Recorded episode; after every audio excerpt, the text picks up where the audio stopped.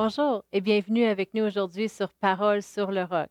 Aujourd'hui, nous allons parler à propos de qui Dieu vous a créé pour être, parce qu'il y en a beaucoup qui vont essayer de trouver leur identité dans qu'est-ce qu'ils se font dire toute leur vie. Toi, tu es, comme ci ou tu es comme ça, ou des fois par l'école, la façon qu'on est traité, par les autres autour de nous, par notre métier. Mais vraiment, la fondation de chaque croyant devrait être en la parole de Dieu, qui Dieu nous a réellement appelés pour être. Notre identité se trouve en lui et le plus qu'on s'approche de Dieu, le plus qu'on passe du temps dans sa parole, on va réaliser qui vraiment Dieu nous a appelés à être. On va réaliser des dons, des habiletés, des appels.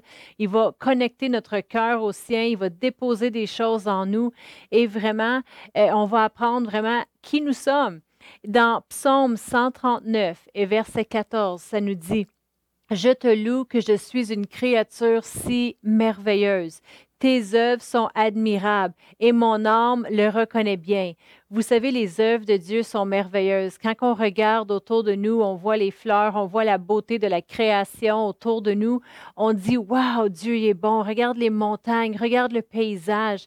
Mais vous savez que lorsque vous vous regardez dans le miroir, vous devez réaliser que vous êtes une créature de Dieu. Vous avez été créé à l'image de Dieu et c'est pour cela que vous êtes si merveilleux et vous devez le réaliser et le confesser. Merci Seigneur que tu m'as créé une créature si merveilleuse. Peut-être au début, vous vous regarderiez avec les yeux fermés. Merci Seigneur, tu as créé une créature merveilleuse. Mais vraiment, c'est ce que la parole de Dieu dit à propos de chacun d'entre nous. On est merveilleux et on a été créé à son image, à sa ressemblance. Alors, si tu t'insultes, t'insultes la de Dieu. On ne veut pas faire ça. Amen. Ça ne veut pas dire qu'on on va juste, euh, hey, moi, je suis le meilleur. Non, mais on réalise qui, lui, il est à travers de chacun d'entre nous. Amen. Dans Éphésiens 2 et verset 10, ça nous dit, car nous sommes son ouvrage, ayant été créés en Jésus-Christ pour de bonnes œuvres. On a été créés pour un but, pour une mission à accomplir sur cette terre. Et c'est quelque chose de bon. On n'est pas juste ici pour occuper du temps ou pour, oh, un accident de mes parents. Non, la Bible nous dit, pour de bonnes œuvres, pour être une bénédiction envers quelqu'un d'autre, pour faire une différence, pas pour juste euh, passer le temps, non, pour toucher la vie de quelqu'un d'autre. Il y a des gens des fois qui vont dire "Ah ben moi je sers à rien, ben moi je suis découragé."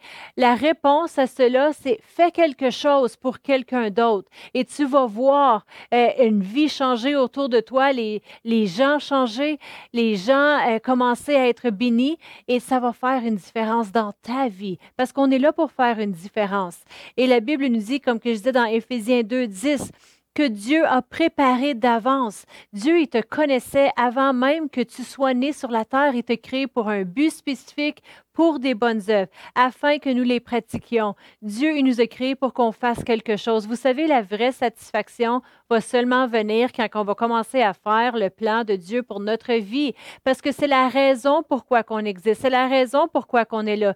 Je vois des jeunes, je vois des adolescents, je vois des jeunes adultes chercher longtemps à travers différents métiers, différentes choses pour essayer de satisfaire le désir de leur âme que seulement Dieu peut combler.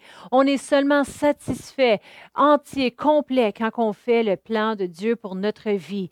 Amen. Et Dieu nous appelle à faire des bonnes œuvres, à faire une différence autour de nous. Dans Proverbe 4 et verset 23, ça nous dit, Garde ton cœur plus que toute autre chose. Plus que toute chose dans ta vie, tu dois garder ton cœur, te protéger? C'est quoi dans ton cœur? C'est tous les plans et les dessins et les projets que Dieu a mis là. Pourquoi tu dois le, le protéger? Parce que la Bible nous dit, car de lui viennent les sources de vie.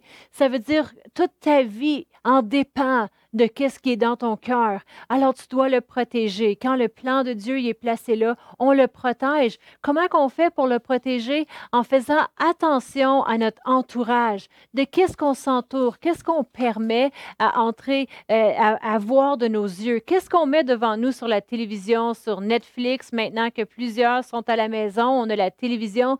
Oui, des fois, ça va changer les idées, un bon petit film, mais qu'est-ce qu'on garde continuellement devant nos yeux? Vont entrer dans notre tête, ça va devenir nos pensées, nos pensées deviennent notre réalité, nos paroles, on commence à le déclarer. Alors on veut faire attention, qu'est-ce qu'on place devant nos yeux, qu'est-ce qu'on euh, place dans nos oreilles, les choses qu'on écoute. C'est toute une façon de protéger notre cœur. Quand c'est des choses qui ne s'enlignent pas avec la parole de Dieu, on doit tout de suite les reconnaître et tout de suite dire non, tu sors de ma tête, tu sors de mes oreilles, tu sors de devant mes yeux. Pourquoi? Parce que ça va affecter notre cœur et tout ce qui affecte notre cœur va affecter le restant de notre vie. Alors, on veut faire vraiment attention. On doit faire attention, même nos amis.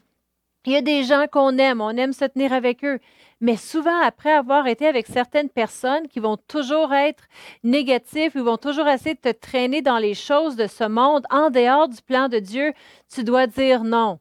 Écoute, le plan de Dieu, qui, qui, la raison pourquoi j'ai été créé, c'est important. Dieu a une mission pour moi et je dois l'accomplir. Parce qu'on va tous un jour aller l'autre côté, être rendus dans, dans l'éternité. Et qu'est-ce qu'on va avoir fait avec les plans et les dessins que Dieu a pour nous? On va devoir dire, Seigneur, voici ce que j'ai fait. Et je ne sais pas à propos de vous, mais je veux avoir tout fait ce que Dieu m'a demandé de faire. Amen.